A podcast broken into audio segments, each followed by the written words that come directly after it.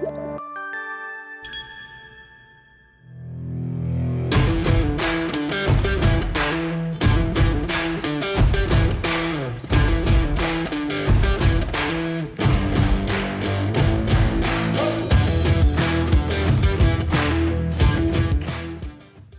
a todos, o meu nome é Igor Morbeck e eu estou aqui hoje com mais um Biotalks, o nosso podcast especializado em educação continuada, em oncologia e também em áreas afins multidisciplinares. E para hoje eu estou aqui contando com a presença de dois grandes craques especialistas em medicina nuclear para falar de um assunto que é um assunto extremamente importante numa área específica da urologia, que é o uso exatamente do PET com PSMA, que vem ganhando cada vez mais espaço dentro de várias indicações possíveis no cenário de tratamento do câncer de próstata. Dessa forma, eu tenho aqui hoje a presença do Dr. Juliano Cerci. Dr. Juliano é médico nuclear em Curitiba, é doutor em medicina e atual presidente da Sociedade Brasileira de Medicina Nuclear. Para debater alguns aspectos importantes nesse roteiro de hoje, eu chamo o Dr. Marcos Grigolon, meu amigo pessoal, colega de trabalho, que é médico nuclear, especialista, chefe do Serviço de Medicina Nuclear do Hospital Sírio-Libanês, em Brasília. É uma honra, um prazer muito grande estar aqui com vocês hoje. Muito obrigado pela presença dos dois. Um ponto importante para a gente começar toda essa discussão é a rápida mudança de paradigma com o uso dos novos métodos de imagem em medicina, principalmente em oncologia. Né? O PET-CT já é uma realidade nossa há muitos anos, mas o ponto importante é que há uma clara evolução em alguns cenários específicos, e particularmente o câncer de próstata, com o advento de novos radiotraçadores, tem mudado a história natural da doença, uma vez que a gente consegue detectar doenças em estadios eventuais mais precoces, consegue fazer diagnósticos mais precisos no estadiamento e também monitorizar o tratamento. Eu acho que isso foi um grande ganho. Eu vou começar perguntando para o Juliano, então, Juliano, você que está à frente dessas novas tecnologias em câncer de próstata, é, existem hoje alguns radiotraçadores disponíveis né, em todo o mundo. Mas a gente sabe que essa disponibilidade ela não é universal, né? E eventualmente radiotraçadores, ah, digamos assim, iniciais começaram a acontecer em alguns locais, mas em virtude talvez de ah, menor eficácia, de menor é, é, é, evidência clínica, eles deixaram de, de, de, de estar disponíveis e começaram a acontecer outros. A minha pergunta para você é o seguinte: quais seriam os principais radiotraçadores possíveis com combinação com o PET? Existe um melhor? E eu queria que você comentasse também essas limitações que a gente tem no uso de ferramentas como essa no nosso dia a dia. Igor, obrigado pelo convite. Para mim é uma honra estar aqui com vocês e com o pessoal que está escutando aí o podcast. Obrigado mais uma vez pelo convite. É, acho que você já começou botando o dedo na ferida, né?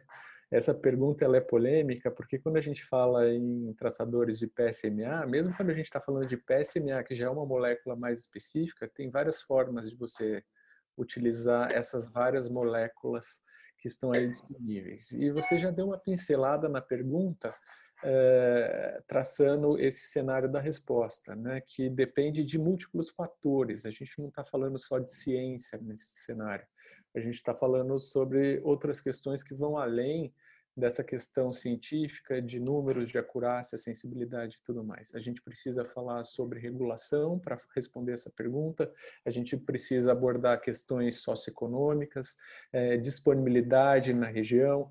Então, só para te dar um exemplo, uma das primeiras moléculas aí nesse passado mais recente que revolucionou a medicina nuclear foi a colina.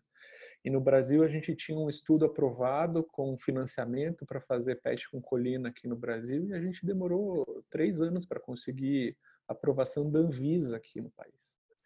Mesmo com dinheiro para fazer pesquisa, o que já é raro no cenário da medicina nuclear. Então são esses múltiplos fatores que nos afetam. Mas respondendo de forma bem objetiva, basicamente o que a gente tem disponível no Brasil hoje de PSMA é o marcado com o galho tradicional, que é onde a gente tem o maior volume de literatura aí, os grandes estudos, principalmente é, alemão, da, da, Alemanha e da Austrália, né? É, e a gente tem hoje disponível também o PSMA marcado com flúor. Existem características diferentes dessas duas moléculas que dão mais agilidade para você distribuir. Por exemplo, o galho ele tem uma meia-vida mais curta e aí a gente não consegue transportar isso de avião no país continental como o Brasil. Uh, e tem outros traçadores, por exemplo, que são utilizados nos Estados Unidos, que tem aprovação lá no FDA, enquanto o galho PSMA não tem. E aí essa discussão ela é enviesada por esses múltiplos olhares aí. Mas basicamente o que a gente está falando de PSMA são moléculas relativamente equivalentes, da mesma forma que dá que o DOTA para uh, neuroendócrinos são equivalentes é, no sentido de sensibilidade. Claro que tem pequenas diferenças de acurácia, particularidades de um ou outro traçador, mas no geral as evidências científicas são bem robustas para essas moléculas mais utilizadas. Excelente, Juliano. É, só complementando, você falou sobre questões regulatórias. Como é que está a questão regulatória hoje do PET com PSMA perante a Anvisa? A Anvisa ela tem mudado o seu comportamento regulatório em relação à medicina nuclear no país. Há em revisão uma norma bem importante que nos regula, que é a RDC 64, e que regulamenta o uso de moléculas in-house que aí fora do país, na Europa principalmente, ela está bem consolidada, que são regras diferentes de uma indústria farmacêutica que produz uh, quimioterápico, por exemplo, que você precisa de um corpo regulatório muito robusto, é diferente do que a gente usa em medicina nuclear, que não tem nem ação uh, fisiológica. Então, existe a exceção à necessidade de registro para o PSMA hoje em dia para nós, tanto para o galho quanto para o kit de galho quanto para o flúor PSMA. E aí a gente está dentro de uma regulação, mas ainda num cenário que precisa acertar alguns pontos dessa revisão da norma. Marcos, é, chama atenção o rápido desenvolvimento do PET em câncer de próstata em diferentes fenótipos de doença. Né? Aqui, só para contextualizar, o câncer de próstata é uma doença única que tem vários fenótipos muito bem definidos dentro da jornada do paciente, de uma história natural da doença. Né? De forma que a gente tem uh, como considerar tratamentos específicos, olhar para uma doença recidivada bioquimicamente, uma doença metastática sensível e resistente à castração, ou mesmo da doença não metastática resistente à castração, né? e também numa questão inicial, ainda previamente a um diagnóstico, um estadiamento da doença. Né? Então, eu queria que você comentasse aí uh, o nível de evidência para uso do PET com PSMA em cada um desses cenários e me falar como é que esses estudos, de certa forma, desenvolveram. Bem-vindo, Marcão. Igor, boa tarde. Em primeiro lugar, prazer estar aqui. Muito obrigado pelo convite. Boa tarde, Juliano. Prazer estar aqui contigo também, colega de, de especialidade, nosso presidente. É, então, Igor, falar sobre PET com PSMA é uma coisa muito bacana e muito legal, porque na nossa área, na medicina nuclear, eu, eu, eu fico muito tranquilo de dizer que ele simplesmente mudou totalmente o cenário que a gente tinha, tá?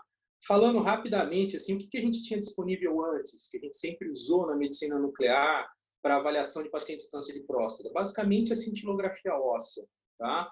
que é um método que foi muito, muito, né, muito utilizado, que teve a sua importância, mas que tinha problemas muito sérios, principalmente de especificidade, tá? Ou seja, você não conseguia dizer com certeza se aquilo que você estava vendo era uma lesão é, metastática da próstata ou não. Uh, com o advento do PET, agora com o PET com PSMA, as coisas mudaram radicalmente, tá? Esse traçador, que ele, é, ele tem até no nome, né, o S do PSMA é específico, apesar da gente saber que não é, isso é um detalhe que a gente pode até discutir depois, é, mas ele se liga muito, de uma maneira muito intensa a lesões prostáticas, né? E a gente começou vendo aonde, ele, aonde ele começou a ter um papel principal e onde começou a ser muito estudado foi na recidiva bioquímica do câncer de próstata, né? Uh, antigamente a gente só conseguia detectar recidiva bioquímica em imagem, aonde estava a lesão que estava provocando a elevação do, PS, do PSA do paciente, um paciente já tratado. Uh, já tardiamente, ou seja, só quando a lesão já era mais grosseira, ou um linfonodo muito grande, ou uma lesão óssea claramente identificável tanto na cintilografia quanto, no, quanto no, na tomografia, por exemplo.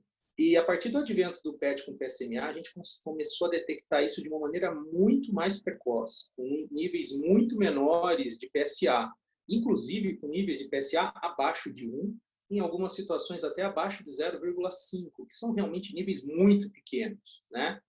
Uh, o nível de evidência que a gente, então, mais estudado realmente é o PET na recidiva bioquímica, tá certo? A gente tem muitos estudos retrospectivos sobre isso. Uh, e, assim, o melhor jeito de avaliar isso é uma meta-análise que saiu ano passado, com mais de 3, 37 eh, artigos, com mais quase 5 mil pacientes, onde ele mostrou claramente o nível de sensibilidade do PET na detecção da recidiva bioquímica desses pacientes, tá? Que ela chega a ser de até quase 45% para níveis de PSA abaixo de 0,5%, tá certo? E chegando a quase 100% para níveis de PSA acima de 2. Então, isso são números que a gente não tinha antes na imagem, tá? para detectar a recidiva bioquímica desses pacientes, e, e que realmente foi um, uma, uma, mudança de, de, de, de estratégia é, nesses, nesses pacientes oncológicos com câncer de próstata. Tá? Ah, então, com relação à recidiva bioquímica, um, um fator também que pesou muito, inclusive para ser aprovado esse método nos Estados Unidos, foi um estudo prospectivo que foi feito lá, com quase 700 pacientes, onde mostrou uma acurácia muito grande, o valor preditivo é, positivo também muito alto na detecção das metástases. Então, hoje o PET com PSMA ele está aprovado nos Estados Unidos, apesar da disponibilidade dele ainda ser pequena, ele está em aprovação, desculpa, no FDA, apesar da disponibilidade dele lá ainda ser pequena, e ele é praticamente um padrão ouro hoje na recidiva bioquímica nos países europeus, na Austrália, aqui no Brasil também, apesar da pouca disponibilidade ainda por conta da tecnologia, dos custos e da disponibilidade do, do, dos equipamentos. Eu, eu, vou perguntar então para o Juliano agora, é, para falar um pouquinho sobre esses novos cenários que vêm ganhando cada vez mais terreno a favor do PET com o PSMA. Né? Juliano, eu queria que você comentasse dois pontos principais do PET em dois cenários diferentes e que são relativamente recentes, né? O primeiro deles é sobre estadiamento. Nós tivemos estudos importantes, inclusive esse ano, né? É, colocando na linha de frente no estadiamento do câncer de próstata, tirando aquele padrão de estadiamento que o Marcos citou como cintilografia óssea e também tomografias, né? E também um outro cenário que eventualmente ele é incomum né? que é aquela doença chamada M0-CRPC em câncer de próstata. Né? Isso, para nós, oncologistas, é um cenário importante, porque, é, mais ou menos paralelo ao advento desses novos métodos de imagem, nós tivemos estudos fase 3 colocando drogas pontualmente nessa situação, mas cujos estudos avaliaram os métodos antigos de imagem. Né? Então, eu queria que você fizesse um paralelo desses dois pontos. Então vamos lá, só voltando na pergunta anterior que o Marcos é, respondeu de forma brilhante, é, a gente tem um, um, corpo de evidências na falha bioquímica, que é o cenário onde a gente tem mais estudos, que é mais sólido. Né? Nesses outros cenários, é, o corpo de evidência não é tão grande assim. E para a oncologia, que está muito acostumada com estudos muito bem desenhados, randomizados, com trabalhos ainda com N enorme, a medicina nuclear precisa fazer sua meia-culpa e entender que a gente precisa trazer dados mais robustos se a gente quiser é, realmente comparar essas coisas que são tão diferentes. É, o grupo australiano, de forma geral, tem feito um trabalho brilhante nisso. Né? Acho que você citou é, o, o, cenário do, do estadiamento inicial, e aí a gente tem um estudo fase 3, randomizado, com 300 pacientes que foram para estadiamento convencional e estadiamento com PET, e o convencional é, é tomografia e cintilografia óssea, e da mesma forma que o Marcos falou, são, são exames bastante é, complexos da gente a, a comparar com o PSMA, em termos de acurácia. Né? A nossa sensibilidade ela é bem maior, a molécula é mais específica, a gente não está falando, uh, a gente está falando uma, uma abordagem mais direta ao câncer de próstata do que indireta, que é a forma que a gente acaba avaliando na cintilografia óssea e também na tomografia, só usando o critério de tamanho. Então a gente tem estudos mais robustos agora, principalmente com esse estudo australiano, Uh, no cenário do estadiamento inicial e o M0 Obviamente que a gente tem um impacto importante. É claro que a gente consegue dizer onde é que está a doença nesse paciente. Uh, essa não é a discussão que a gente precisa ter se a gente tem mais sensibilidade, mais acurácia. A gente precisa saber o que, que vocês vão fazer com essa informação. Né? Então, nesse cenário M0, e fica aqui a minha visão pessoal de que M0 praticamente uh, é um cenário muito menos frequente Quando a gente olha melhor para essa doença, quando a gente tem os olhos do PSMA, é a mesma coisa que quando você comparar, procurar uma agulha no palheiro com, com a luz apagada, né?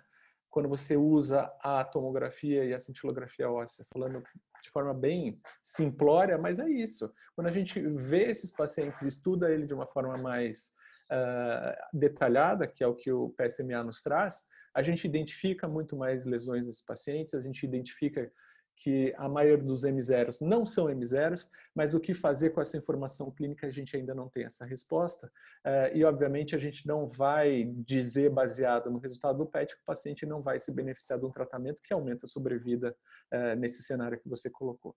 Então, a gente está ah, trocando a roda do carro com o carro andando. Então, a gente precisa aprender é, o real impacto clínico dessa informação. Eu fico muito incomodado quando a gente tem um resultado de exame que tira o paciente potencialmente num tratamento que seja é, curativo, um, um, tratamento de salvamento para esses pacientes, ou mesmo um tratamento que não é mais curativo, mas que traz ganho de sobrevida para esses pacientes, sem medir o real impacto que isso tem em termos de, de conduta para esses pacientes. Então, tem um longo caminho para a gente entender esse processo, não só dessas drogas que você citou, mas também é, em outros cenários de avaliação de pacientes é, e com possibilidade de tratamento é, dirigido para essas metástases, como a linfadenectomia. Então, a gente tem mais dúvidas nesse cenário do que certeza.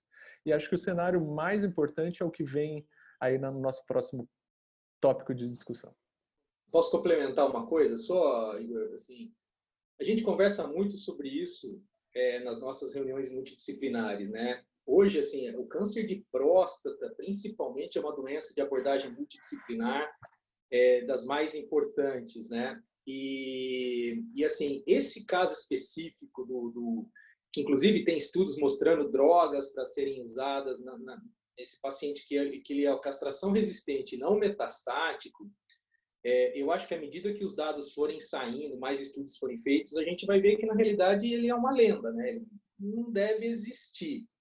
A gente tem uma publicação do ano passado, que inclusive foi na ASCO-GU, foi colocado e foi publicado no Clinical Cancer Research, um estudo retrospectivo, tudo bem, mas foi multicêntrico, com 200 pacientes, e que mostrou que, na realidade, dos 200 pacientes, 196, quase 100%, tinham doença detectada pelo PET, eles não eram M0. Né?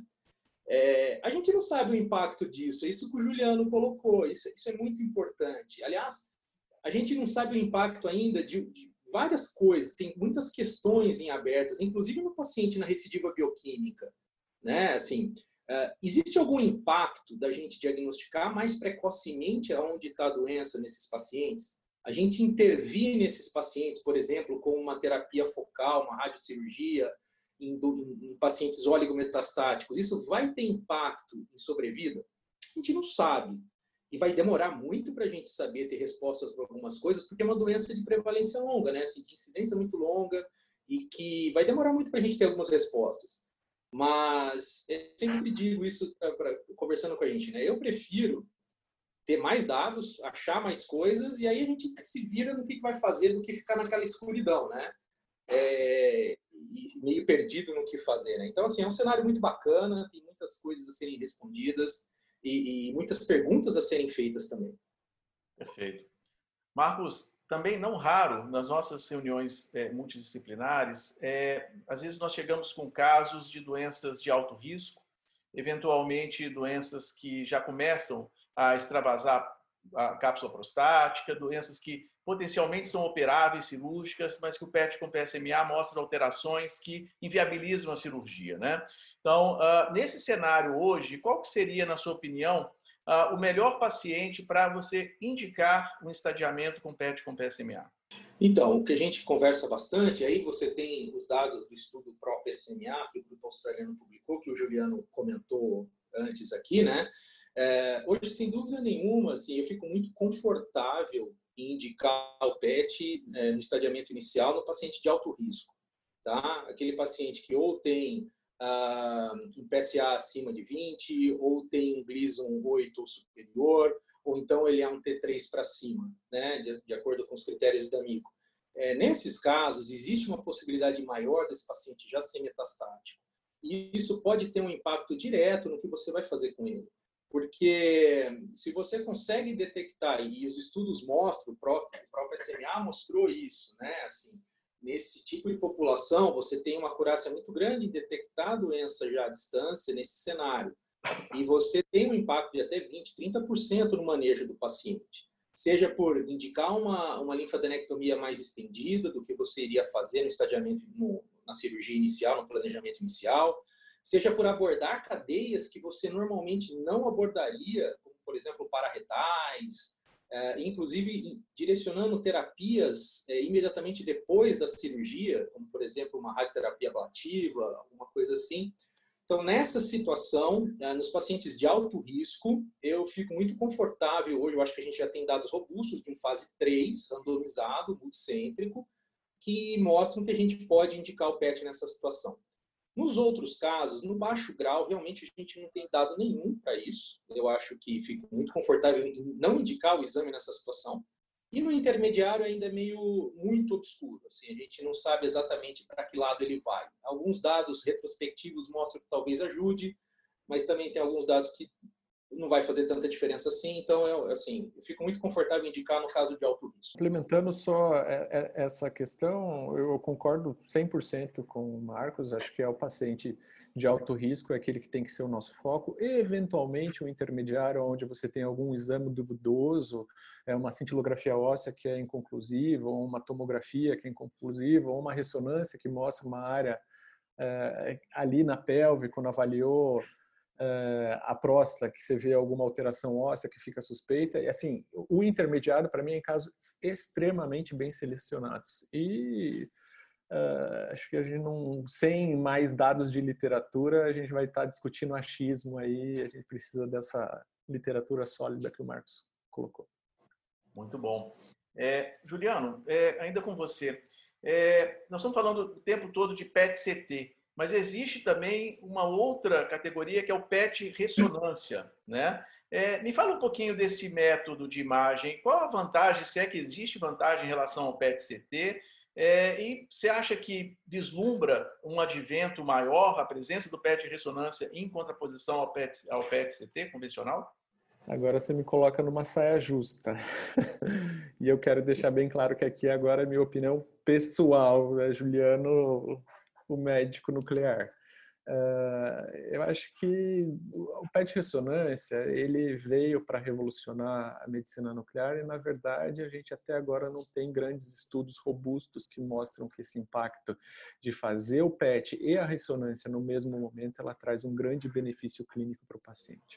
Faria todo sentido a gente avaliar o paciente com câncer de próstata fazendo um PET ressonância uh, no nosso raciocínio clínico. Né? A ressonância é um exame excelente para definir as lesões prostáticas, para avaliar, tem uma metodologia bem fundamentada para a interpretação do exame, então teria tudo para dar certo essa história. Mas até agora a gente não tem estudos robustos que mostram que fazer o PET e a ressonância no mesmo momento, ela traz um impacto realmente significativo para esses pacientes. Existem estudos isolados, pequenas séries de casos, mas estudos robustos mesmo ainda não não vejo e é, acho que é até importante escutar a opinião do Marcos aí nessa, nesse cenário. Juliana, eu acho que assim você foi até bonzinho, cara, com PET ressonância.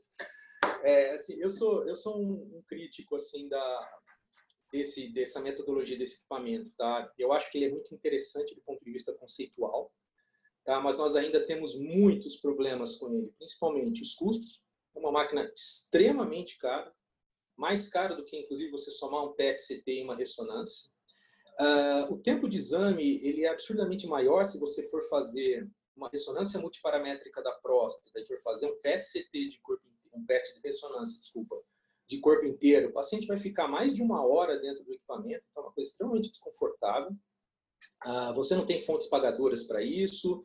É, enfim, e como você colocou muito bem, não existe nenhum tipo de comprovação ainda é, assim, de maneira robusta de que você tenha grandes vantagens ah, adicionando, fazendo um PET ressonância no lugar de um PET CT e uma ressonância multiparamétrica da próstata separada.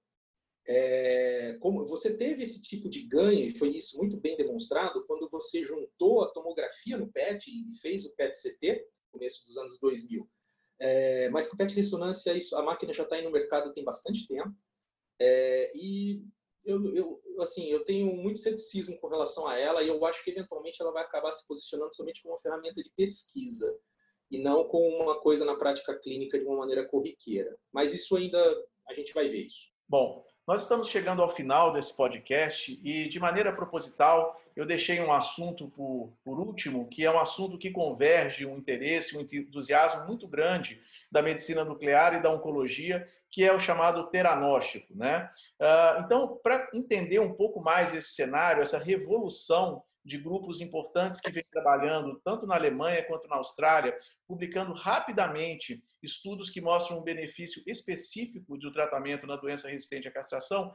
Eu vou chamar primeiramente o Juliano para falar para a gente o que, que é exatamente o teranóstico e qual que é a evidência que nós temos hoje para uso dessa nova abordagem de tratamento no câncer de próstata. Então, é, acho que a ideia de deixar esse assunto para o final, ela ela é boa, mas talvez esse tópico pudesse ser abordado num podcast inteiro só para ele. Acho que a gente tem muita coisa para falar sobre isso.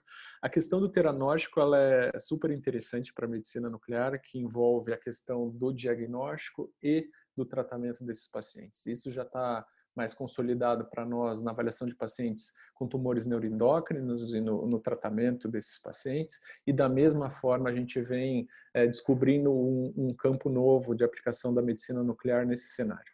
A medicina nuclear no tratamento de câncer de próstata desses pacientes metastáticos, ela já tem um histórico antigo. A gente participou mais perifericamente na tentativa de controle de dor óssea dos pacientes metastáticos com estrôncio e samário. Uh, a gente já tem um envolvimento grande no, no, no, tratamento dos pacientes com metástase ósseas exclusivas, né, com rádio 223, onde a gente tem um ganho de sobrevida importante para os pacientes como tratados e bem indicados para essa situação. E agora com o lutécio PSMA, a mesma coisa. Né? Então a gente troca a molécula que a gente usa para fazer a avaliação diagnóstica no PET PSMA, que pode ser marcado com flúor ou com galho, a gente tira o, o flúor e o galho a gente coloca uma molécula que vai tratar eh, essas lesões aonde a molécula se concentra. E aí, basicamente, a gente tem disponível hoje na prática clínica o lutécio, o PSMA, existe o actínio, PSMA também, mas basicamente o que a gente tem hoje é o lutécio. E aí os australianos estão nadando de braçada nesse cenário, né?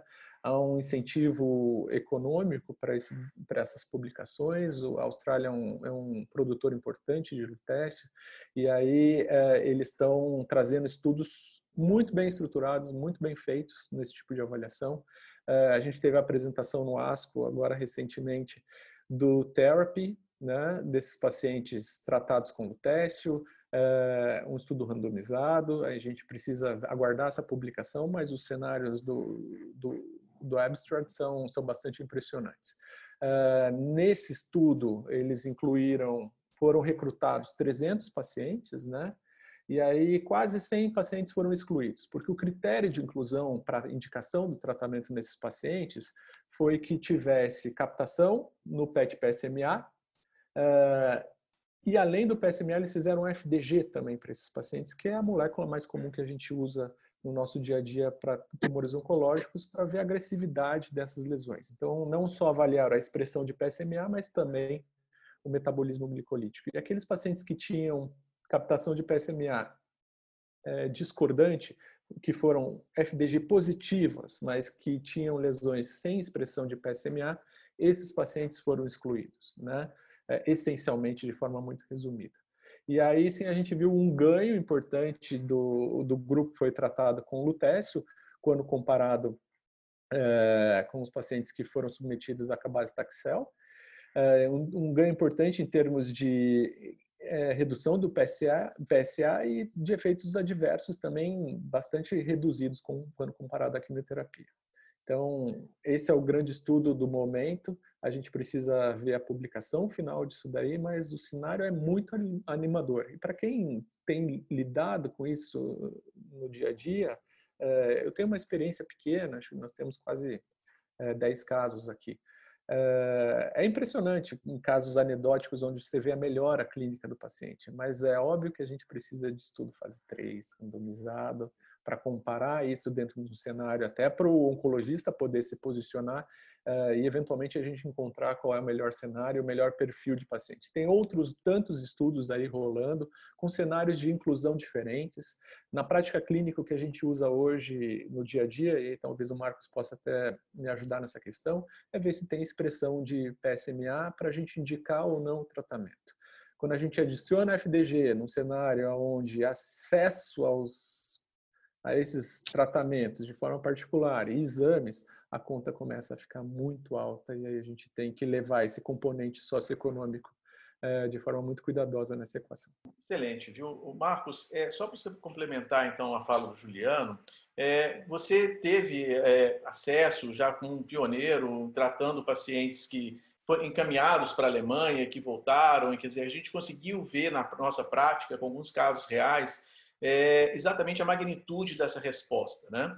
Mas chama a atenção também alguns efeitos colaterais. Eu queria que você comentasse um pouquinho dos efeitos colaterais em relação ao actínio e ao lutécio, né? E eu queria que você comentasse um pouquinho também sobre a questão do estudo fase 3, o Vision Trial, esse estudo já está em andamento, né? E claro que é necessário, como o Juliano falou, a inclusão do estudo fase 3 para que isso se torne rotina, né? E aí você finaliza falando um pouco dessas barreiras de custos porque isso certamente impacta bastante no cenário global de acesso aos pacientes. Então, assim, a gente teve realmente lá, desde 2017, a oportunidade de mandar alguns pacientes lá para a Alemanha, né, porque antes não existia disponibilidade desse tipo de terapia aqui no Brasil, né, e a gente pegou realmente alguns casos anedóticos, como o Juliano colocou, é, de pacientes que estavam assim realmente fora de proposta terapêutica, né? Assim, já tinham feito tudo que podia fazer, passado por vários esquemas de quimioterapia, bloqueios androgênicos, é, bloqueadores hormonais de última geração, como a bidaterona, isolutamida, e que não tinha mais o que fazer, estavam em franca progressão e com expectativa de vida relativamente baixa. E, e alguns desses casos, assim, 50%, 60% desses pacientes tiveram realmente respostas absolutamente espetaculares, e mais do que respostas impressionantes, em alguns casos é, quase zerando o PSA, eles tiveram respostas duradouras. Né? Então, isso chamou muita atenção. Ah, com relação aos efeitos colaterais, é, a gente, a principal preocupação nossa é a, a, a xerostomia, né? E, porque o PSMA ele é naturalmente expresso nas glândulas salivares. Então, é, se você vai fazer uma terapia cujo alvo é o receptor de PSMA nas células de câncer prostáticas, mas também você capta isso daí em tecido fisiológico, como as glândulas salivares, ele vai ser atingido da mesma maneira, né? Com o lutécio, isso não é uma preocupação tão grande, porque a, a, a incidência de efeitos colaterais é menor, porque principalmente por causa das, da característica das, da partícula beta, que é diferente da, do actínio, que eu vou comentar daqui a pouquinho. É, então, assim, normalmente você vê toxicidade grau 1, no máximo grau 2, e que é muito bem tolerada pelo paciente, pelo paciente. Ah, já com actínio, que é um outro isótopo radioativo que tem um poder de tratamento, vamos dizer dessa maneira, mais forte, é, um poder maior de tratamento, por ser uma característica da partícula alfa, é, você tem uma, um grau de xerostomia maior e mais importante. E o grande problema com essa xerostomia, boca seca, né, pela, pela, pela perda de função da glândula salivar é, é um efeito colateral nítido e ele é irreversível nos casos de tratamento com actina. Mas, de uma maneira geral, você consegue tolerar isso, você consegue manejar isso, existem produtos que você pode usar, e o paciente tem um grau de resposta tão impressionante que você acaba por aceitar isso daí. A mielotoxicidade, o efeito colateral sobre produção de plaqueta, hemácias e glóbulos brancos, ela é menor e, e, mas assim, nos pacientes que têm muito volume de doença óssea, isso pode ser uma preocupação. Mas todos os trabalhos que foram feitos até agora mostraram que o grau de toxicidade ele é menor e mais tolerável do que nos tratamentos convencionais como a quimioterapia, por exemplo. Ah, com relação ao estudo de fase 3, Igor, que você colocou, a gente está aguardando ansiosamente os resultados do estudo Vision, né? que é um estudo de fase 3 muito bem desenhado, são nove países com mais de 750 pacientes acurados, uh, onde você vai comparar já em pacientes nesse mesmo cenário, né, assim, fora de proposta terapêutica, que já fizeram tudo que tinham para fazer, e que tem um volume de doença é, alto, você vai comparar o PSMA com o lutécio contra melhor best supportive care, né, melhor cuidado paliativo para esse paciente, né? E a expectativa é que realmente a gente tenha um resultado realmente impressionante, como a gente vê na prática desses pacientes anedóticos que a gente manda. Uh, os pacientes vão ser seguidos por pelo menos 14 meses, então a gente vai ter dados robustos aí de, de, de sobrevida, de, de, melhora clínica, é, de melhora de qualidade de vida e tudo mais. Uh, e isso vai definir realmente o, o PSMA com teste, na minha opinião, como a terapia de opção para esses pacientes. Tá? Uh, o terapia, que o Juliano colocou, é, foi uma, uma, coisa realmente que chamou muita atenção, mas ele ainda é um estudo de fase 2, né? mas os resultados foram impressionantes. Ele já teve a oportunidade de colocar o SMA glutesse numa fase um pouco mais precoce. Né? Logo após a progressão ao docetaxel, você, em vez de fazer a quimioterapia com cabazitaxel, você entrar já com glutesse. Então, isso já mostrou resultados muito bons. Então, é, a gente espera um estudo de fase 3 nessa situação também, né, para mostrar realmente o impacto, o quanto que isso vai melhorar a qualidade de vida do paciente, aumentar em sobrevida, que é uma questão muito importante para a gente analisar. Com relação aos custos, cara, é, é, é uma coisa assim que a gente obviamente vai se preocupar muito, né? Não é uma coisa tão relevante se você comparar com os custos dos tratamentos uh, da oncologia clínica hoje, nesse cenário do paciente de próstata metastático, é, você pode comentar isso um pouco até melhor do que a gente, que assim, os custos realmente são altos de terapia como exalutamida, piraterona, docetaxel, enfim, quando você vai somando essas coisas, mas é um custo alto. Né? A gente está falando aí de uma faixa de preço em torno de 30, 40 mil reais é, a cada seis semanas, oito semanas, né? Uh, e a gente, o principal problema é que a gente ainda não tem é, fomento de, de convênios é, do governo para fazer esse tipo de terapia, ou seja, tudo particular, né? Mas é uma coisa que a partir do momento que nós tivermos o dado, por exemplo, do Vision, e, e ele se mostrar realmente muito robusto, aí vai demorar aí alguns um a dois anos para a gente conseguir é, ter liberação disso, para fazer as fontes pagadoras realmente começarem a pagar por isso, né? E não sair do bolso do paciente. Mas o cenário, como o Juliano falou, é um cenário de extremo otimismo e eu acho que as coisas vão se desenhar de uma maneira muito boa para o paciente e para a medicina de uma maneira geral.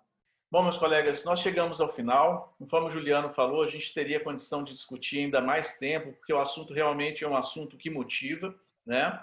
É, inegavelmente, esse avanço que nós tivemos nos últimos anos em relação à incorporação de novas tecnologias em câncer de próstata agrega bastante na qualidade de vida, na sobrevida, no melhor cuidado ao paciente oncológico, e isso que nos deixa bastante motivados para seguir em frente nessa discussão. Né? Claro que barreiras existem, vocês colocaram muito bem, a questão acesso e custo é algo que ah, o Brasil precisa pensar nisso, né? Então, assim, nós estamos falando de de tecnologias que estão disponíveis para o Sistema Único de Saúde, que é aproximadamente 80% da população do país precisa do SUS, né? Então cabe a nós, como médicos, de certa forma, líderes de opinião, é, é, presentes em sociedades médicas, é, tentar ajudar o país a, a, equacionar melhor isso e promover aquilo que, que há de melhor em termos de cuidado para a população oncológica no Brasil.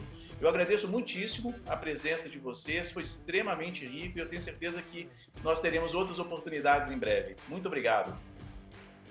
Eu que agradeço, foi um prazer enorme e uma honra. Obrigado, Marcos. Obrigado, Igor. Obrigado a todo mundo aí da Bio. Parabéns pelo sucesso de vocês.